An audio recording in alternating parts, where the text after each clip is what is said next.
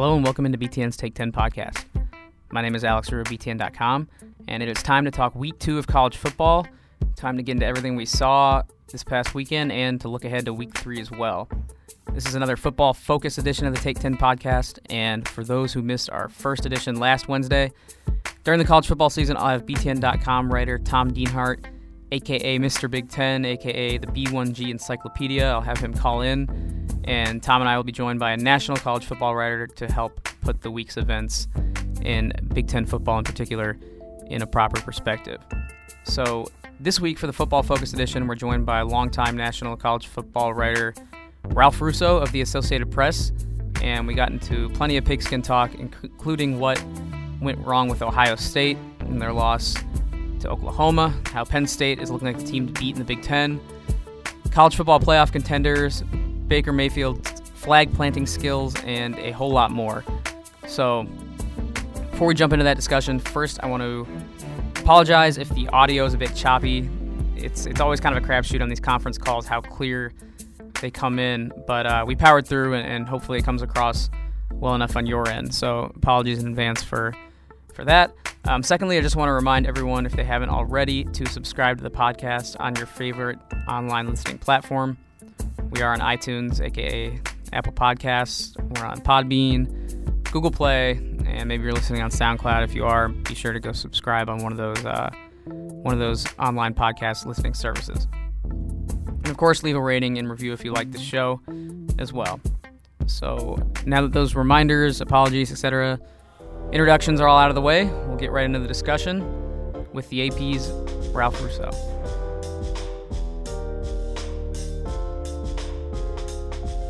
I'm very pleased to be joined this morning once again by Tom Dienhart, calling in from his home just outside St. Louis, and we're bringing in another national writer to help put Big Ten football in a wider perspective this morning. Um, it's Ralph Russo. He's a national college football writer for the Associated Press, and we'll get his thoughts on what transpired this weekend and what he's looking forward to in Week Three. Ralph, thanks for joining us, and uh, how are you doing this morning? Doing great, doing great. Thanks for having me on. Absolutely. And we are going to start these episodes off uh, every week with some initial impressions of what we saw the previous weekend. Just a quick synopsis right off the bat before we take a deeper dive into what actually happened. Um, Tom, we'll start with you. First of all, what did you see from the Big Ten just off the top of your head? I tell you what, Penn State continues to impress me. I, don't think any team in the conference has looked as good as the Nittany Lions coming out of the gate. Uh, I know they haven't played you know, marquee opponents yet, but still, they, they did what they were supposed to do against first Akron and then Pitt. Uh, they didn't just win, but they dominated. They with offense, defense, special teams. Um, I think they're establishing themselves as the best team in the conference. And then, of course, Ohio State and, and the worries there. Ugly home loss to the Oklahoma.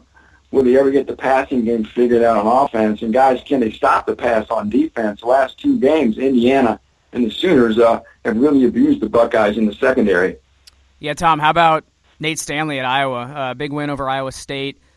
Nate threw for, uh, I believe, five touchdowns and, and over 300 yards the first Iowa quarterback to do that in 30 years. Um, do you think you think that's a sign of things to come, or do you think it's just a hot start for, for Nate Stanley?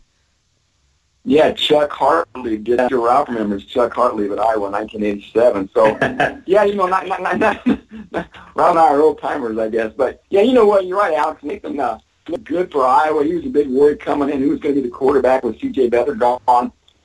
Um, drove his team from a 10-point deficit into overtime and won the game on their rivals' home field, Iowa State. So, you know what? Not only did he look good, guys, but Iowa looks like it may actually have some playmakers at wide receiver, which is always an annual problem. They're getting offensive explosions. So yes, young wide receivers could make this Iowa pretty good this year. Yeah, how about you, Ralph? Uh, feel free to include some Big Ten teams in your analysis if you want, but on a national level as well. What stood out to you? Just some initial impressions from from week two. Yeah, I'll, I'll definitely start with the Big Ten, and, I, and I'll run to the team. If, if they played a long time ago with teams because they played on Friday night, but boy, I, I really love the hiring of Jeff Brohm at Purdue. And through two weeks, they are interesting and fun. Um, their offense looks like a lot like the offenses that he coached at Western Kentucky, which means explosive and diverse and and varied. I think Purdue has a chance to be maybe not great, but uh, competitive throughout this season, and that's a great and that's a fun start for, for a program that's been down for a while. Uh, on the negative side, really surprised at how poorly Northwestern has played uh, and how they got stumped this weekend. I, I thought Northwestern could contend in the in the Big Ten West, uh, maybe a bit of a sleeper team to even win that division. And and I said was really surprised at how poorly they competed. Uh, you know, we talk a lot about Ohio State's passing game. Um, you know, Michigan too is in a, I think, a somewhat similar boat in that I think they have some limitations at quarterback that they're just going to have to deal with this year, uh, that they sort of dealt with last year. Not that Speight is a bad player, but he is, again, somewhat of a limited player. Uh, and with breaking in all those new receivers, I just think there's a certain box that, that they're going to be limited to offensively, and they're just going to have to make it work there. Uh, and I think from a broader perspective, you know, the national champion that Clemson got, I shouldn't say disrespected or forgotten about. You know, they were number five in the rankings coming in, so it's not like people were were sort of dismissing Clemson but I think they made a pretty good statement with A, how good that defense is, and B, that they're not going to be so hampered at quarterback. Kelly Bryant looks like he's got a pretty good idea of what he's doing, and a lot of those other skill position guys that they had to replace, they have some viable replacements there. They're, they still have to answer question questions about the running game, but I think Clemson, you know, especially considering what happened at Florida State with its quarterback, Clemson certainly looks like a pretty legit pick to get back to the playoff now. Sure, and, and just in my eyes, um, looking at the conference and, and the Oklahoma Ohio State game has a lot to do with this. But after a really was a all around strong weekend in, in week one, I think the Big Ten unquestionably took a step back in week two. And I, I know for fans listening, this is pretty much completely secondary in their minds. They care about their teams and not nearly as much about how the conference as a whole is performing. But I mean, if you get into it, starting with the Ohio State game, like I said, it's the primetime game, going down to Oklahoma um, by a couple scores. Michigan kind of sleepwalking through the first few quarters. Nebraska just getting bludgeoned in that first half out at Oregon.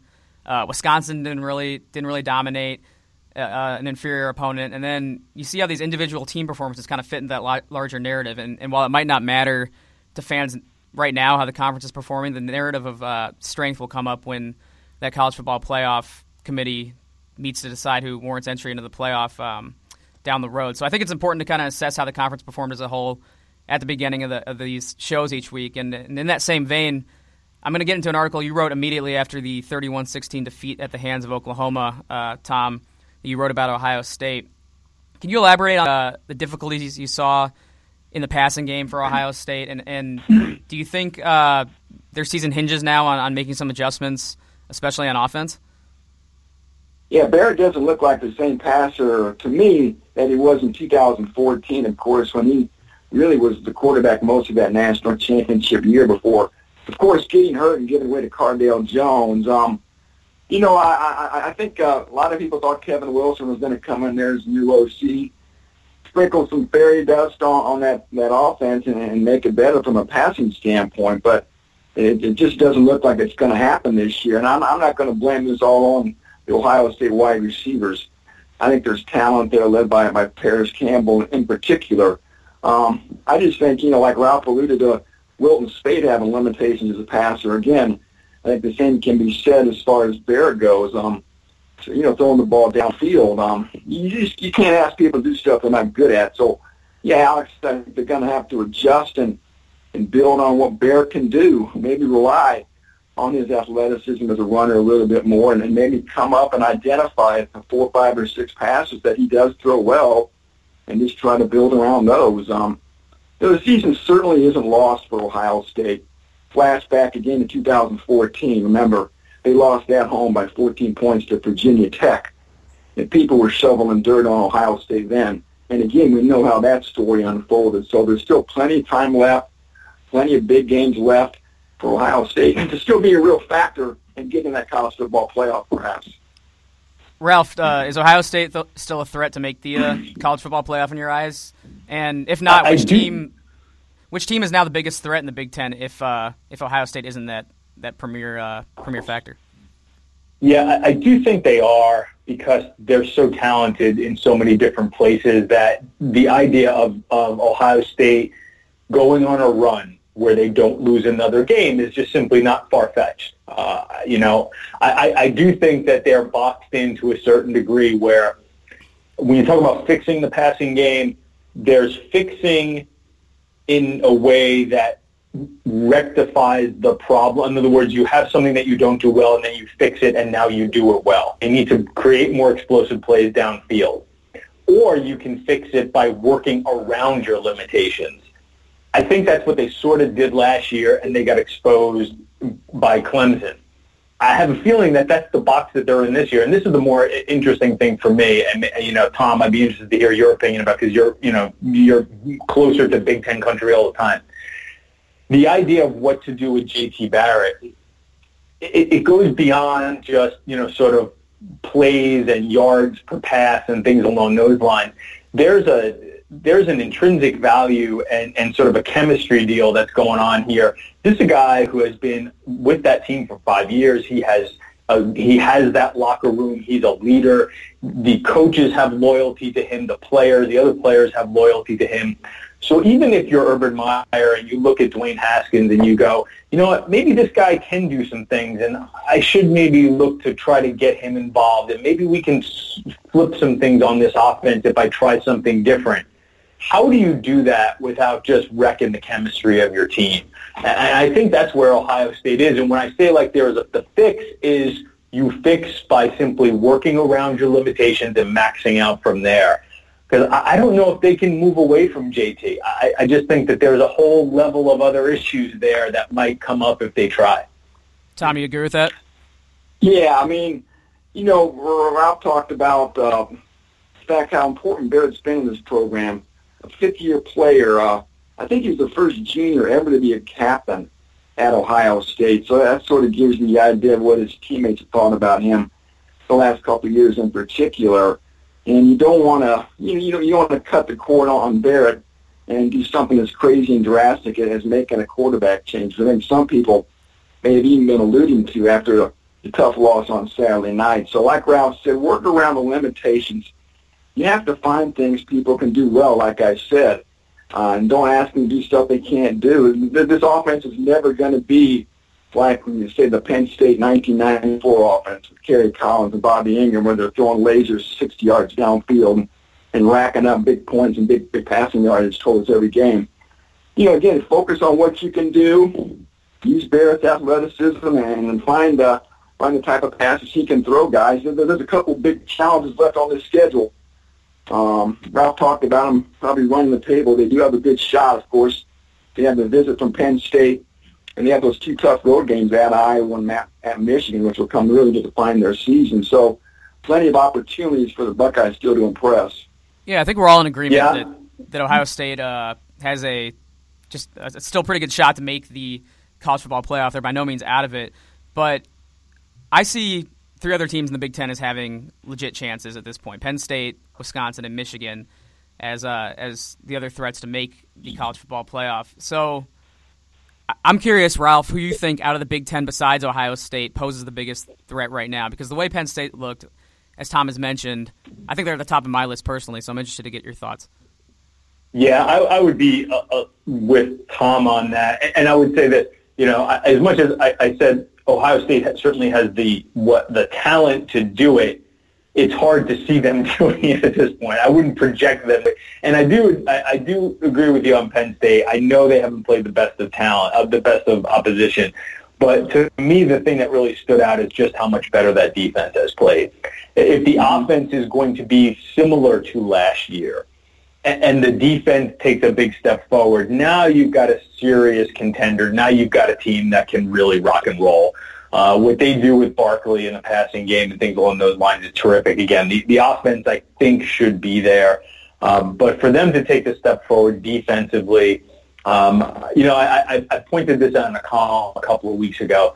In the first three years under James Franklin, I think to show some kind of improvement here. First three years under James Franklin, Penn State played at least played a played a MAC team early in the season. They won all three of their games, but I believe the average final score was something to the extent of 27-13. I, I apologize if I'm quoting that number a little wrong, but it's about the ballpark. 27-13 or so was the average score. So to me, when you beat Akron 56 to nothing or 56 to 3 or whatever it was, that is a significant moment to a certain degree. That does show you that, like, hey, we've taken a big step forward as a program. We're now back to being a power program. So I would say Penn State's number one there. Again, I, I still want to see Michigan um, develop a little more offensively. I want to see those defensive players a little more. Wisconsin, uh, again, I think might have some offensive limitations in the passing game as well. It seems to be a theme throughout the uh, the Big Ten. But I think Penn State has a chance to be the team that separates itself from the rest of the conference. So we've got the Big Ten contenders kind of sorted out. Um, got Oklahoma and Alabama looking really strong, and they'll probably be in the conversation all year.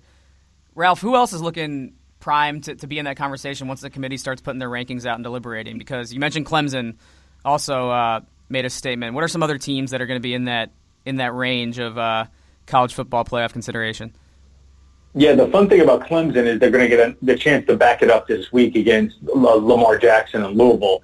Um, if nothing else, you know, the, the the amazing thing about Jackson is, you know, he, he's talking about another guy who's sort of gotten sort of got pushed to the side in the off season because, well, he he didn't finish the year last year very well, and you know, is he that great of a passer and things along those lines? All the nitpicking criticism. The guy has been phenomenal again, and he may even be better than he was last year. So that'll be a good test for Clemson. If Clemson can survive that test, now you're all of a sudden you're sort of over the early season hump and looking like um, the possibility of really gaining some momentum toward the middle and end of the season. I think you have to have Clemson in that conversation. I think out west, USC took a very significant significant step last week against Stanford as well. Stanford has really owned USC over the last few years, and one of the ways they've done it is they sort of punched USC in the mouth and been the tougher, more physical team, and USC gave it right back to Stanford last week. I think that was a major hurdle by running for 300 yards. I assume we're going to see Washington hang around for most of the year, though they start the season with a, a bunch of patsies. I think that's sort of your pool. It'll be interesting to see if Oklahoma State can be a really big challenge to Oklahoma. Again, sort of the same way as Penn State. Oklahoma State hasn't played particularly tough competition, but the fact that they've made it look so easy and played well defensively, to me, is more than just, okay, well, they beat a couple of patsies. I think that's a somewhat significant sign. Yeah, it'll be definitely interesting to follow as we, as we move along. Um, and before we move on to, to some of the other teams in the Big Ten, I wanted to just uh, wrap up a little more on Penn State. Tom, I'm curious to get your opinion. First of all, who do you think is the best uh, threat, I guess, to stop them in the Big Ten? Because when I look at that offense, uh, what's going to stop a great offense? It's going to be a great defense, and I think I think Michigan with that defense they have, it's going to be a really interesting matchup, especially a rematch of the beatdown they put on them last year. So, Tom, what are your, uh, I guess, what are your thoughts on who is the biggest threat to to knock Penn State off um, off that pedestal. You're exactly right, Alex. That old adage, uh, great defense almost always trumps great offense in every sport. And um, you talked about the defense uh, in particular earlier, or out there too, about Michigan's defense. only had one starter coming back this year, but I tell you what, out of the gates, it looks like coordinator Don Brown has a pretty formidable defense once again. So you know, that, that could be an interesting challenge for the Penn State offense. But again, that game this year is in Beaver Stadium. Of course, Penn State is going to be thinking payback after getting whipped in Ann Arbor last year. So honestly, really, the biggest hurdle, I think we've known this since since that June, July, is is the game at Ohio State at the end of October. Um, you know, for all the issues we talked about, the Buckeyes have on offense and defensively in the back end, guys, the front seven for Ohio State is one of the best front sevens in college football. Some people think the line's the best in America. So again, anytime you're good up front like that, you have a chance to shut down an offense. Maybe they can at least mute or limit Saquon Barkley and then get some pressure or contain Trace McSorley. Uh, again, that Buckeye defense is, is very strong, and again, that that's got to be again the biggest hurdle Penn State's going to have to clear this year. Yeah, and I know the uh, the, the phrase that everyone's getting tired of hearing is that Nick Bosa's on that D line and isn't even he doesn't even start because they're so deep. And I know we're already tired of hearing it, but it's so true that it speaks to the strength of that Ohio State defense.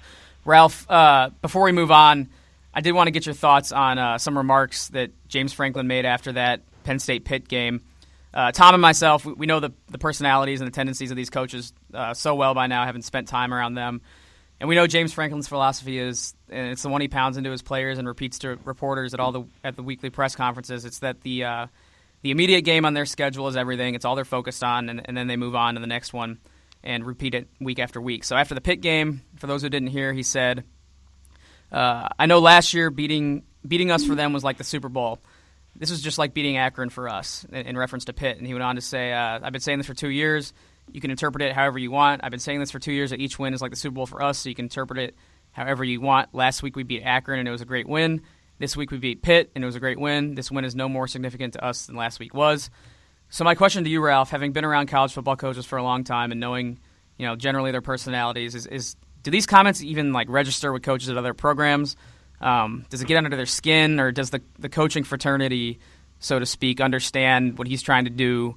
With that instilling that mindset into his team and not really mind when a uh, fellow coach or rival coach says that at a presser? Well, here, here's the thing. I, I, I get what James is trying to do, and it does fit into his overall philosophy, right? The, the tweets that will come out in the middle, in the beginning of the week, you know, Akron, Akron, Akron, Akron, whatever team that they're playing. I'm sure there was a Georgia State, Georgia State, Georgia State this week. I get that.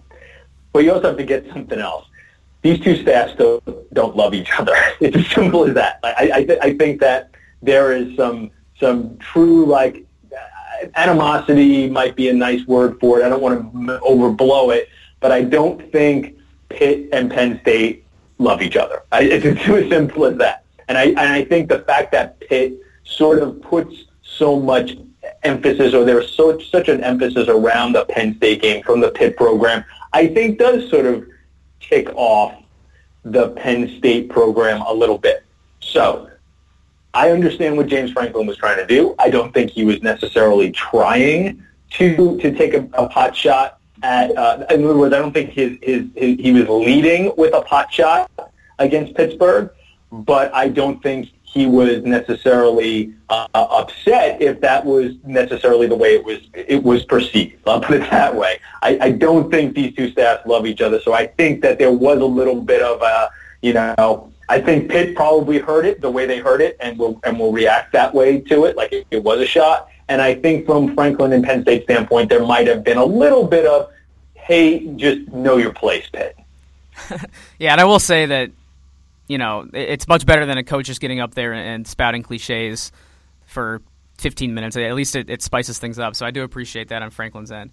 Um, moving on now to some of the disappointments we mentioned earlier out of week two, and I want to get uh, Tom's thoughts on this, especially in regards to a couple of teams that Tom, when we uh, were speculating on Big Ten sleepers in the West, we both brought up Nebraska and Northwestern as potential sleepers, and they both had pretty underwhelming weeks this past weekend. Um, so, Tom, I'm, I'm curious, how do you fix what's going on at Nebraska? Because right now that defense can't stop anybody.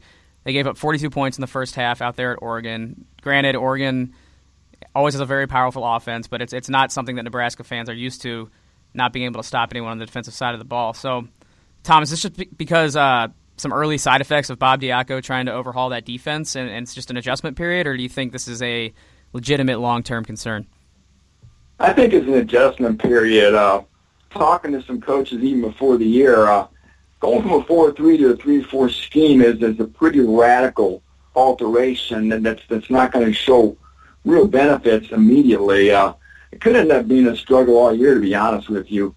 Um, I'm not sure if the personnel there is all perfect to run the 3-4 defense. Um, so again, this could be an adjustment and that lasts a full calendar year. Um, so again, I wouldn't be shocked if that defense continues to bleed points, and perhaps the Nebraska offense is going to have to maybe outscore opponents for the Huskers to really have a successful season. And I think the Nebraska offense can do that uh, with Tanner Lee and then Stanley Morgan and De'Mornay Pierson-El and Tre Bryant. So again, um, a big a big adjustment defensively for those guys. They they did shut out Oregon in the second half, Alex. So that, that's what. But again, it, the game was basically over at halftime the band was playing. And again, just as a side note, a team out in Ralph's area, how about the Rutgers Scarlet Knights, Ralph? Um, I, I feel sorry for Chris Ash, but after he looked so good against Washington in the opener, they turn around and the first team ever, first Power Five opponent ever to lose to, uh, to Eastern Michigan. Yeah, yeah, that was uh, that was heartily disappointing. I know from a Rutgers standpoint. You know, again, they had played so much. What what they did against Washington looked so much better than what it looked like last year. Last year, when they were essentially non-competitive against any team with a pulse, and they at least looked like okay. You know what? This looks like college football team. Right? I came away from Washington thinking like got a couple backs who can maybe move the line a little bit there are some, they're doing some things defensively that at least are disruptive. And then to come out and lose to Eastern Michigan, though I will say this, I think there's also something to be said for this, Tom. You know, Eastern Michigan has had, Chris Creighton has been there for, this is year four or five. There's some continuity there. They sort of know what they are and know what they're doing. They have an identity. And I think for a team like Rutgers that is still, with all these transfers and sort of still trying to find what, what exactly they are, sometimes that's that can lead to this type of loss. I think that you can see a team that sort of knows what it is, even if it's not that talented, knows what it is, against a team that is still trying to find an identity and get some chemistry. And you know, I, I my sense is that it will get better for Rutgers this year. I thought that they could maybe win a, a Big Ten game or two, um, but that was really deflating. Ralph, how do you how do you fix uh, what's going on in Nebraska. Do, do you think it's fixable, or do you think they're just going to have to, like Tom said, outscore opponents every game? Because they do, to be fair, they do have a really solid offense, and, and they showed it in the second half against Oregon, almost coming back and tying that game up. But is this something that can be rectified in, in one year with a new coordinator?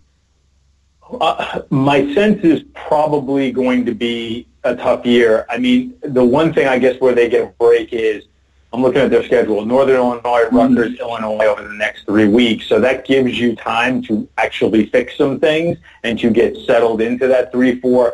Uh, but as Tom mentioned, you know, aside from the fact that making that switch is difficult, it didn't necessarily look like they had the personnel to pull it off smoothly either. So that's a big problem too. And then the back end of their schedule is loaded with teams that mostly play pretty good offense. So you know, do they salvage the season and still have a pretty good year? I think that's certainly there, but you know, I think we're getting back to the bigger, you know, sort of existential issues with Nebraska.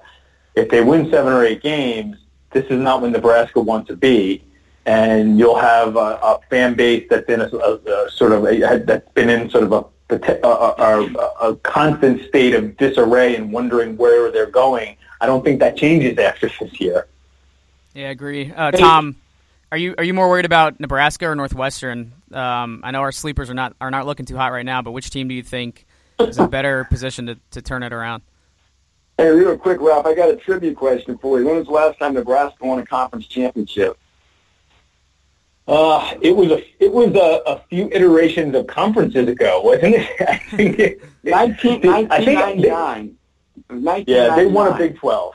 Right. They did yeah, win a Big 12. That was the last conference championship. But as to Alex's question, I still think I still think that Northwestern's better equipped to try to get their act together than than, than Nebraska this year. Um, I like the athleticism and speed on the Northwestern defense. I know they just got shredded for 41 points, but that they got some injuries in the secondary that are really hampering that defense right now.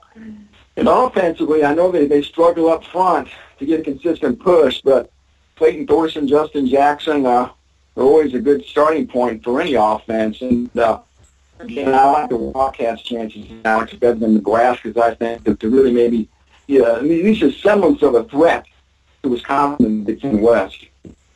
Yeah, Tom. Uh, if '99, that, that that bit of trivia, um, '99 was last year Nebraska won a conference title. That means our alma maters, Purdue and Illinois, have won conference championships more recently than Nebraska. And that's saying something. Think about that.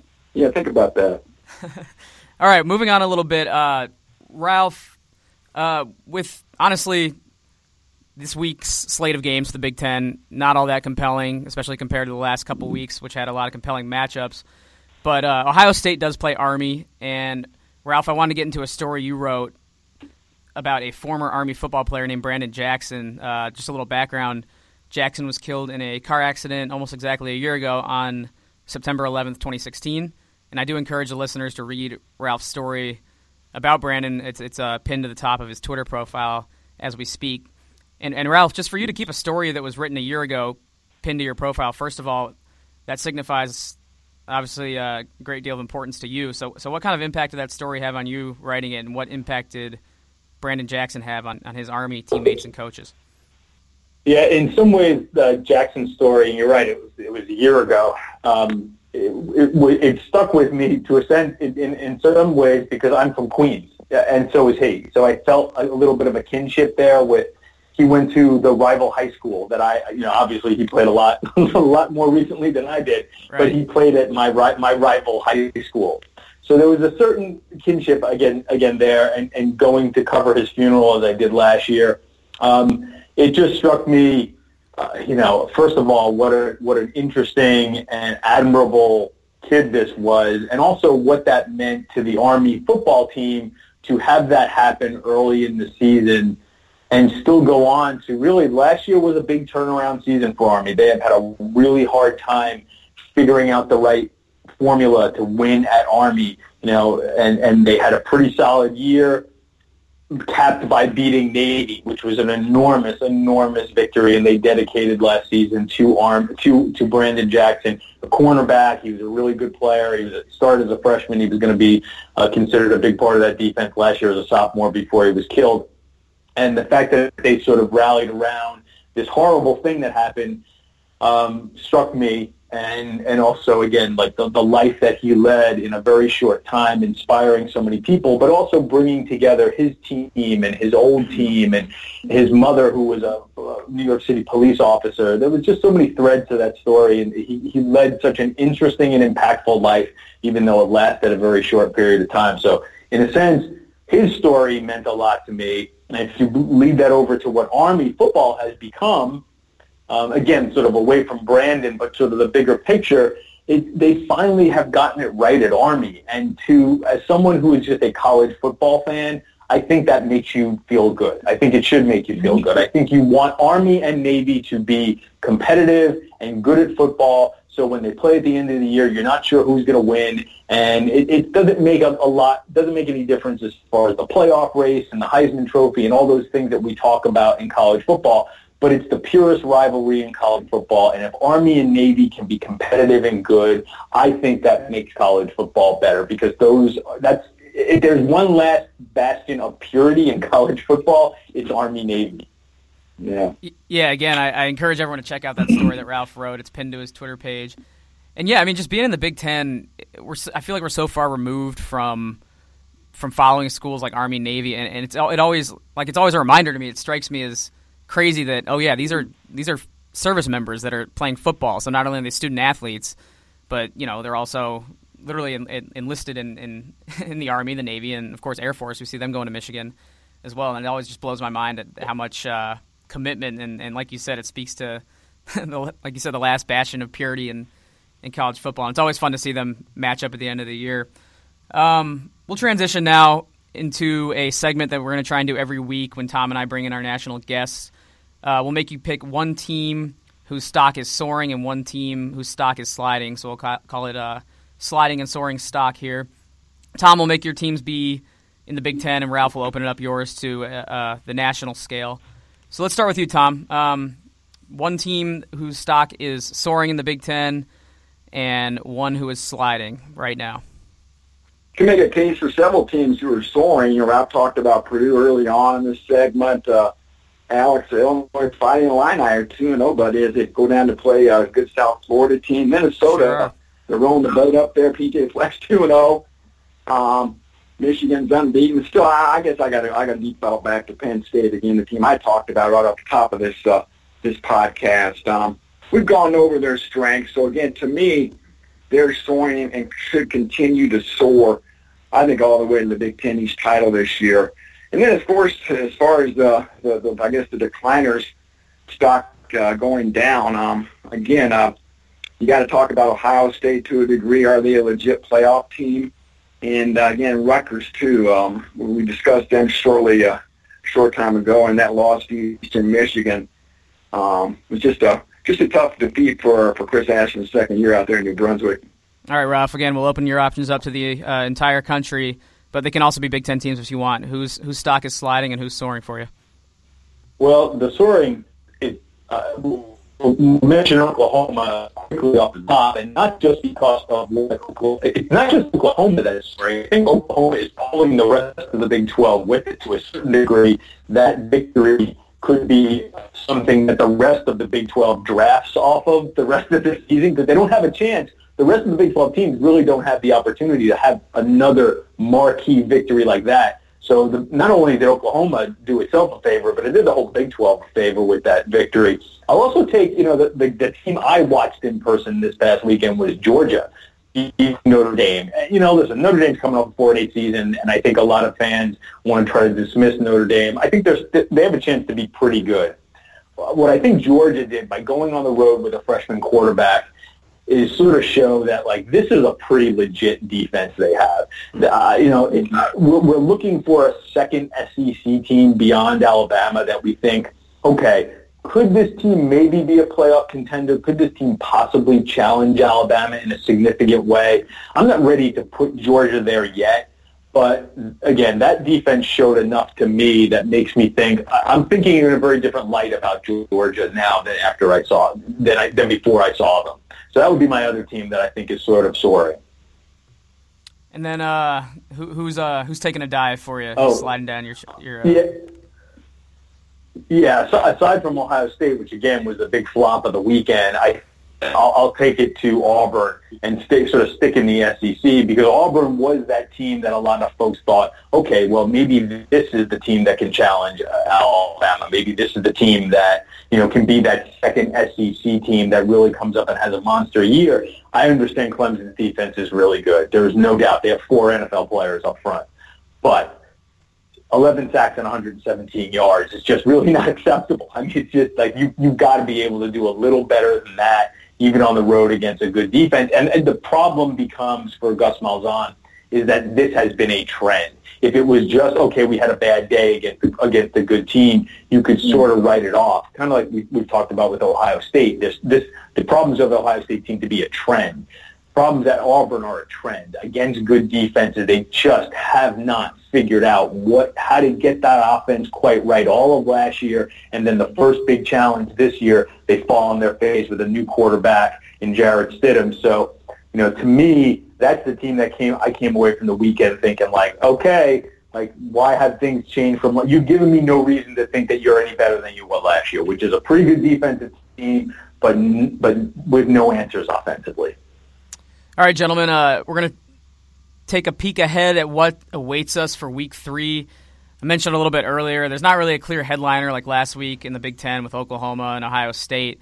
Um, it's not. It doesn't have this slate doesn't have the sizzle that we've seen in the first two weeks, but we got a couple games that at least have some intrigue.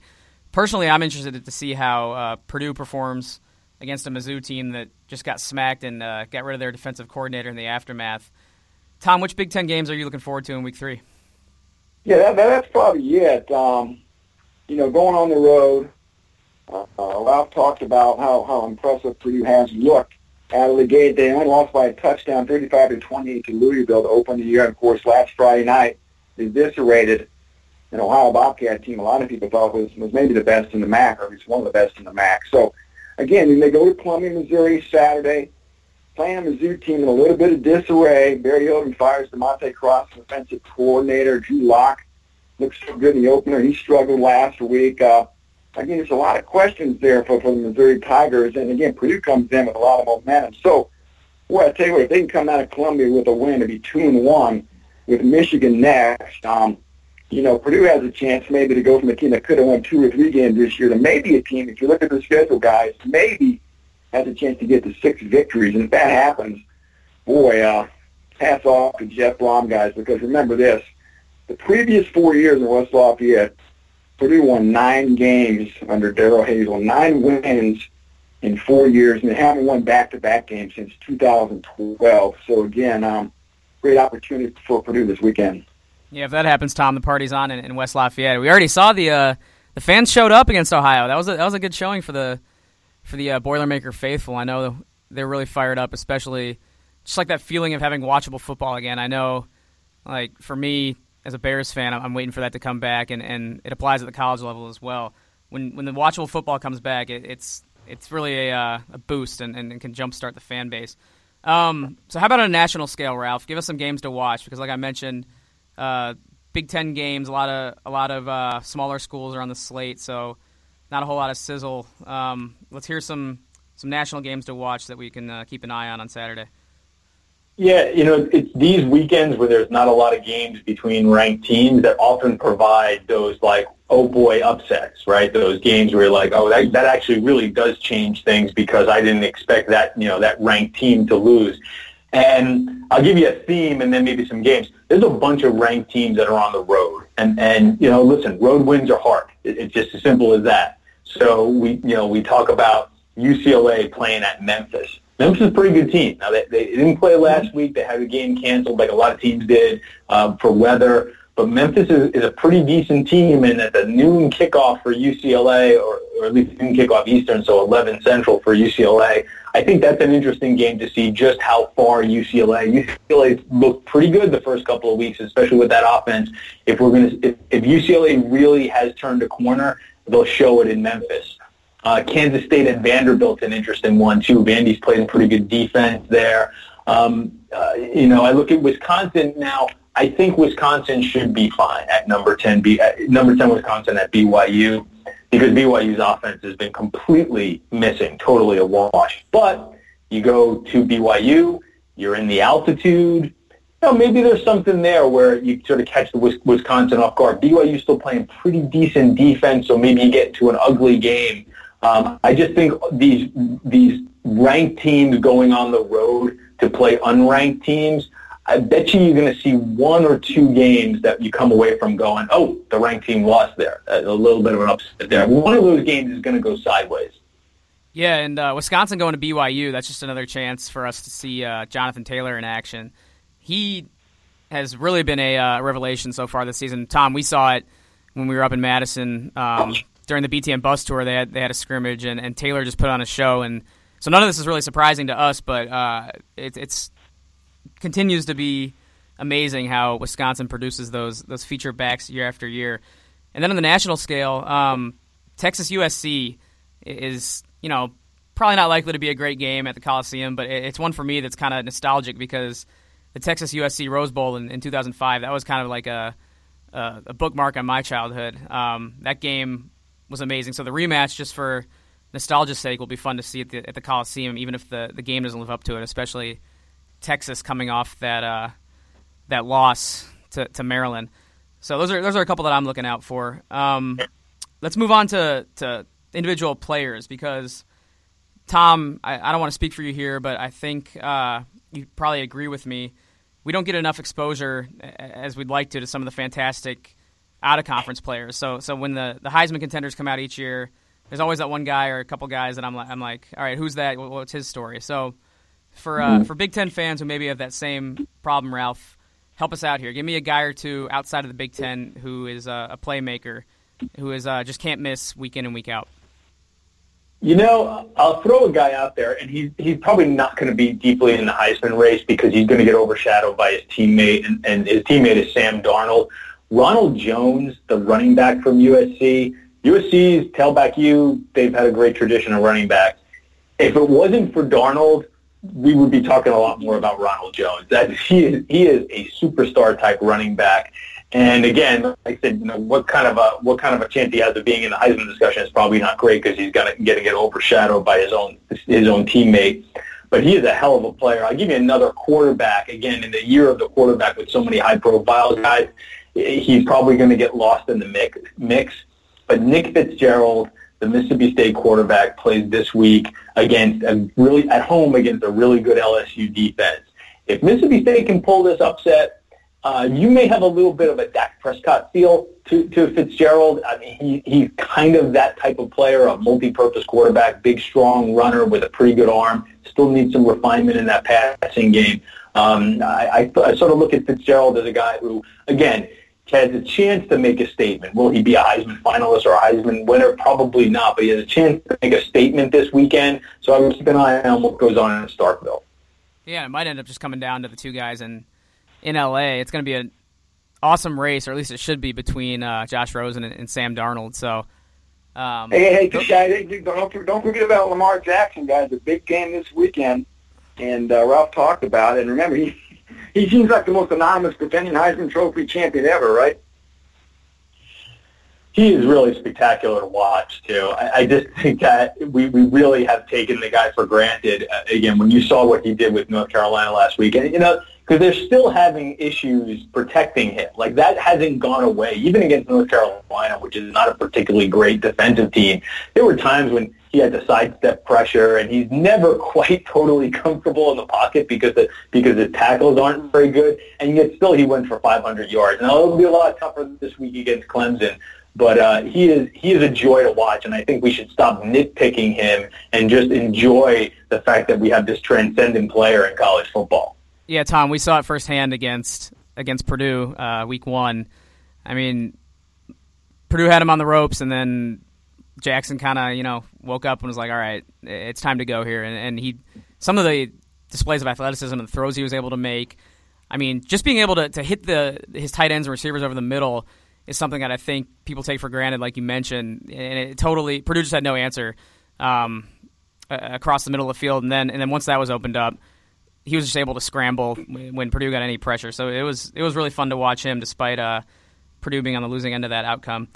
All right, guys, uh, we're gonna wrap up here in a moment, but before we do that, one thing I like to wrap up with is. Uh, getting a, uh, a big moment from the weekend, so something cool or just noteworthy from the weekend that we saw in college football. Uh, mine, I'm going to start off. Mine has to be Oregon with their uniforms that were designed by uh, childhood cancer survivors. It was pretty cool. They got to they got to design uh, Oregon's uniforms against against Nebraska, and they had the yellow awareness ribbon in the end zone, and it, it was just a, a, really good spotlight for that cause. So that, that'll be my big moment of the weekend. Tom, we'll uh, we'll get your thoughts first. Did you have do you have anything that was noteworthy that stood out to you over the weekend? Well, just just a couple uh, more on a national level was uh, I was in bed counting sheep, but while I was counting sheep, Washington, Washington State had an epic epic comeback, 31 to 10 deficit, 11 minutes to go in the game against Boise State. Ended up winning 44 to 41 in triple overtime. We talked about UCLA, Texas A&M in the opener. That got a lot of publicity for the big comeback by the Bruins, but the Cougars again, the rank Cougars and Mike Leach um, with one of the greatest comebacks in this very short season. So, so that really uh, stuck in my head. You guys probably saw the highlight of Louisiana Tech against Mississippi State, where the Bulldogs fumble, kicked the ball downfield to the point yeah. where, uh, on the, by the time they recovered it, it was third 93. So I can't say, Ralph, I won't speak for you, but have you ever seen a team in a in a third 93 situation? I, I can't, and I was just wondering where exactly do you go in your playbook for that? Like, what what section of your playbook? Do you have anything that is sort of is, is that that is that the very last page? Is that the like? If in doubt, it, like like break glass in case of emergency. Is that that part exactly. of the playbook? pull pull in case of emergency. Break glass, get You're exactly right. Yeah, and the comeback we saw, uh, you mentioned with with Wazoo it's things get weird out west, man. Like once that midnight hour hits, you never know what's going to happen. That's the second week in a row where you assume a game's over, and then you, you check your phone either the next morning or you look at a TV screen at a, at a restaurant or bar, and you're like, "What just happened?" So it's it's it's that uh, it's that Pac-12 after dark that, that gets you and sneaks up on you. Um, Ralph, do you have any other uh, any other moments that from the weekend that were cool or stood out to you in some unique way? Yeah, well, I'll take again. I'll go back to the game I was at, and that was Notre Dame, Georgia. First of all, just kudos to Georgia fans for they had to have at least twenty thousand in the building, and it might have been more than that. Uh, there was a lot of red at Notre Dame, and you know it was also cool walking around campus and seeing the Georgia fans because I guess if you're like if you're Catholic and a Georgia fan, that might have been like the greatest moment of your life. it was just so neat to see them talking, to see them you know, taking pictures of touchdown Jesus and all the other, you know, sort of symbol, you know, uh, you know, Catholic symbolism on campus. It was just a really neat thing to be part of. I think Georgia fans really embraced it, and to a certain degree, I think Notre Dame fans. Like, I understand that some Notre Dame fans are a little embarrassed that they got their stadium taken over, but I'll say this. Here's the thing I'll say: be proud that your campus is sort of a college football shrine Because it is. Because I mean, the fact of the matter is, no place is like Notre Dame, and no matter what your record is, fans want to go to Notre Dame. And B, like kudos to the Notre Dame fans and their really good business school because I'm sure that they got like mortgage payments for some of those tickets. so you know, I'm not gonna I'm not gonna begrudge any fan that decides that like I can get a down payment of, on my car for these two tickets. So I'm gonna like I'll sit this one out. Yeah, guys, it was it was crazy here in Chicago. Um, they started coming in on Thursday. I saw when I was getting on the train to go home. I saw people wearing uh, Georgia shirts, Georgia apparel, and also Falcons gear. And it kind of hit me what was going on. And then just throughout the weekend, they, they took over Chicago. They took over Wrigley Field on Friday for the Cubs game. Obviously, took over South Bend on, on Saturday. And then they, uh, thousands of them, I'm sure, hung around for the Bears Falcons game on Sunday. So it was really just a perfect weekend. I'm really jealous of those Georgia fans that got to not only, you know, come up here and probably see things and experience things they don't usually get to, but also pull out a couple of W's, and um, both were in exciting fashion. So I'm, I'm jealous of uh, the Georgia Atlanta faithful. Um, and before we go, if I could, if I could add one more thing, just yeah. really, really cool thing that ha- happened at the end of that game. The Georgia fans formed a, a, a dog walk where they had fans sort of like forming a line from the locker room to the bus. So some of the some of the fans who were like parents and like close to the players were inside the gates and they were they were forming a line from the locker room. And then outside the gates there were more fans that sort of continued the line so they had a little dog walk from for the players you know congratulating them as they walked from the locker room to the bus. It was it was pretty neat. And again so kudos to Georgia fans. And again don't feel too bad Notre Dame fans. You know take pride in the fact that people want to see your place. Yeah I mean you could hear the go dogs chant on uh, TV during the Cubs game and they completely took over Wrigley Field on Friday, and like I said, just really an ultimate weekend for college football and, and NFL fans down in Georgia. Um, and before we go, guys, we we can't have this episode without discussing the Baker Mayfield flag plant before we leave. Um, I kind of turned away from the game, and then I looked up at the TV, and all of a sudden, it's like, okay, what's he doing here? He, he's grabbing the flag from cheerleaders, unfurling it, taking a lap, and, and trying to uh, plant it in an AstroTurf and on the Block O at, at Ohio Stadium. So I just wanted to get your guys' thoughts on uh, on that and the flag plan and, and, the ensuing apology that we saw on Monday. Was the was the apology necessary? Because personally, I don't think he had to apologize for anything. I think it was a, a fun moment. I think that's what people like about college football is that these guys are kids with with personality. So no harm, no foul in my eyes.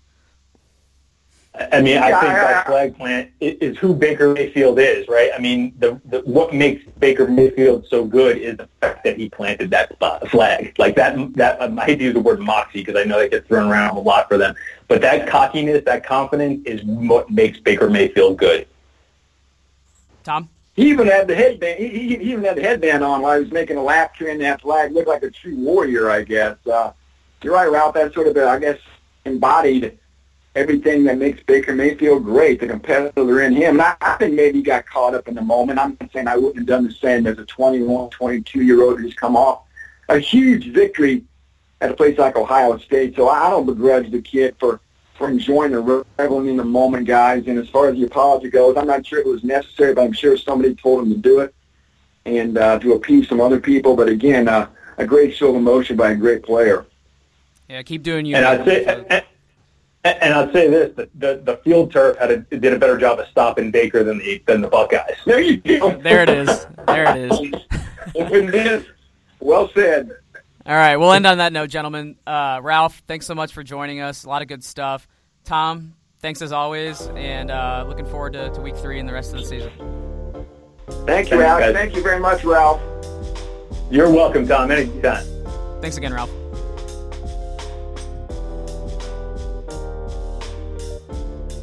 Thanks as always to Tom for joining me, and thanks of course to Ralph Russo once again for jumping on and providing a lot of great insight and analysis into not just Big Ten football, but the national landscape as well.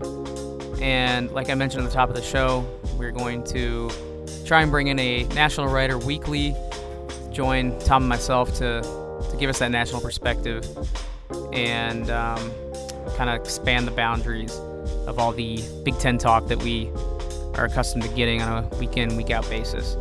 And we'll also be doing more uh, non-football focused episodes with various guests. Could be football related, could be basketball related, could be anything Big Ten related. Really, we'll be continuing to put those out as often as we can as well. So stay tuned for not just the football focused editions every Wednesday, but for just general Take 10 podcast episodes as they're being released.